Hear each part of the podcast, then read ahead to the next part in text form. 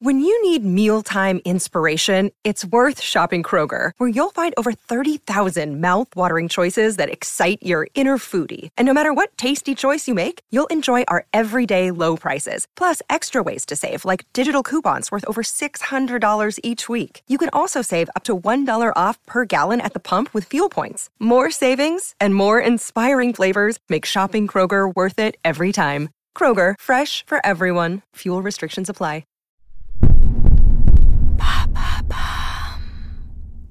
Jusqu'à ce que la mort nous sépare. La promesse est belle, mais souvent difficile à tenir. Les couples ont des durées de vie limitées, aujourd'hui encore plus qu'avant. Alors pour cette saison, on met les exceptions à l'honneur. Ces couples d'une vie qui ont traversé ensemble les époques et les épreuves. Ces couples inséparables qui ont fait de leur amour leur pilier.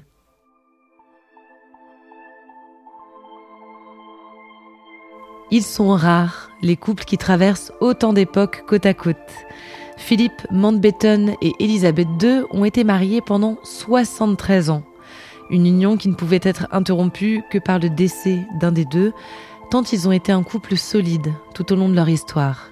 Cette histoire met à l'honneur un homme qui a su se mettre en retrait pour laisser sa femme régner. Et c'est assez rare pour être souligné.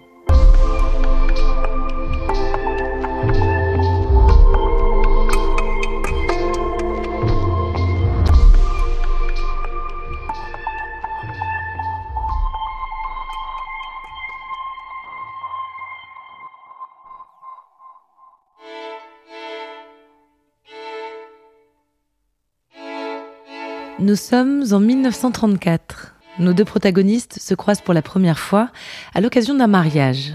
Elisabeth a 8 ans, Philippe en a 13. Ils sont cousins germains. Philippe Mountbatten est le fils du prince André de Grèce et d'Alice de Battenberg. Il est lié par le sang aux cours danoises, allemandes, anglaises et russes. Alors qu'il a seulement un an et demi, la monarchie grecque est renversée. Philippe et sa famille doivent s'exiler.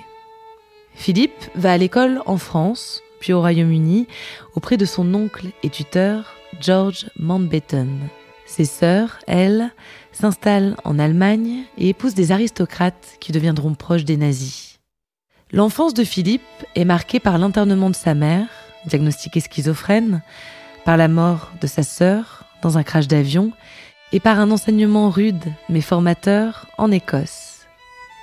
À l'âge de 18 ans, Philippe rejoint la Royal Navy. Nous sommes alors en 1939 et c'est cette année-là que le chemin de Philippe croise de nouveau celui d'Élisabeth.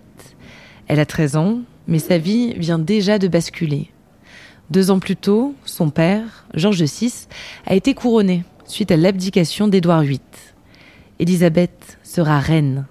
Ce n'était pas prévu, mais c'est désormais écrit.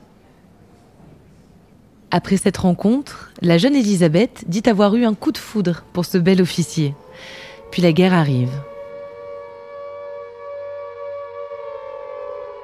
Philippe sert la Royal Navy pendant les combats, ce qui lui vaudra d'être naturalisé anglais. Pendant des années, Élisabeth et Philippe s'écrivent régulièrement.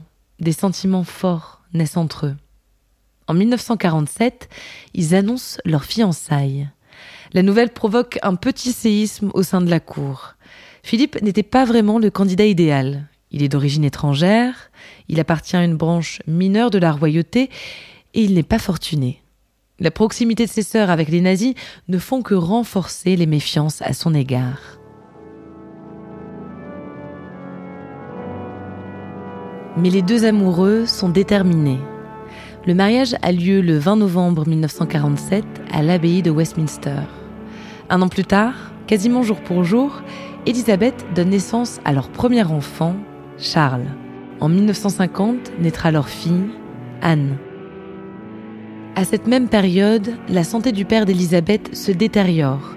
Les deux époux commencent à assumer plus de responsabilités. Ils partent pour un tour du Commonwealth.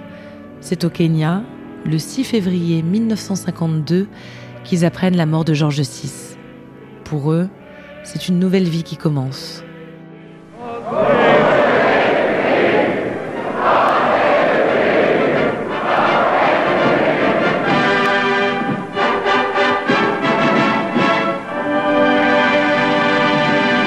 Une fois Elisabeth couronnée, Philippe est contraint de mettre fin à sa brillante carrière au sein de la Royal Navy. Il restera désormais dans l'ombre de son épouse, dont il devient le principal conseiller. Une concession difficile, mais qu'il accepte assez naturellement, comme il en témoignait dans une interview en 2011. J'étais évidemment déçu parce que je venais d'être promu commandant. En fait, la partie la plus intéressante de ma carrière navale commençait à peine. Mais de la même manière, en y réfléchissant un peu, étant marié à la reine, il me semblait que mon premier devoir était de la servir du mieux que je pouvais.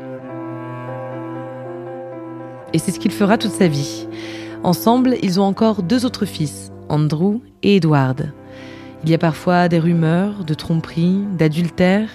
Les journaux prêtent à Philippe mille liaisons. Difficile de démêler le vrai du faux. Dans tous les cas, il demeure le soutien le plus solide d'Elisabeth. Elle le reconnaît elle-même. En 1960, elle lui accorde, grâce à un décret, une reconnaissance qui lui tient à cœur. Les descendants de leur lignée ne s'appelleront plus seulement Windsor, comme la tradition l'exigeait, ils porteront désormais aussi le nom de Philippe Mountbatten. Et c'est comme ça que côte à côte, Elisabeth et Philippe traversent les époques. Dans les années 80, il semblerait qu'ils aient eu des désaccords au sujet de Diana Spencer. Philippe l'appréciait, on ne peut pas en dire autant d'Elisabeth. Mais aucune querelle n'est assez forte pour séparer cette solide union, pour détruire ce couple à la fois si distant du fait de son rang et de son mode de vie, et en même temps si familier pour beaucoup de Britanniques. En 1997, à l'occasion de leurs 50 ans de mariage, Philippe disait Cela a été un défi pour nous, mais avec l'expérience, je pense que nous avons trouvé une répartition judicieuse des tâches et un bon équilibre entre nos intérêts personnels et communs. La principale leçon que nous avons tirée est que la tolérance est l'ingrédient essentiel de tout mariage heureux. Cela peut sembler ne pas être si important quand les choses vont bien, mais c'est crucial en cas de difficulté. Et vous pouvez me croire que la reine possède la qualité de tolérance en abondance. Le 9 avril 2021, Philippe Mountbatten, duc d'Édimbourg, s'éteint dans le château de Windsor à l'âge de 99 ans. La reine publie un communiqué, sobre, officiel, annonçant la triste nouvelle. Mais en 1997, toujours à l'occasion de leur noces d'or, elle avait des mots plus explicites à l'égard de son époux. Il est quelqu'un qui n'accepte pas facilement les compliments. Mais il a, tout simplement, été ma force et mon soutien durant toutes ces années. Et nous, moi, sa famille entière, notre pays et de nombreux autres, lui devons une dette plus grande qu'il ne l'admettrait jamais ou dont nous n'aurons jamais conscience. Merci d'avoir écouté cet épisode de Love Story. S'il vous a plu, pensez à le dire sur votre plateforme d'écoute favorite avec des étoiles et des commentaires. Moi, je vous dis à la semaine prochaine. On se retrouve pour découvrir un nouveau couple d'une vie, un nouveau couple qui traverse les époques dans un nouvel épisode de Love Story.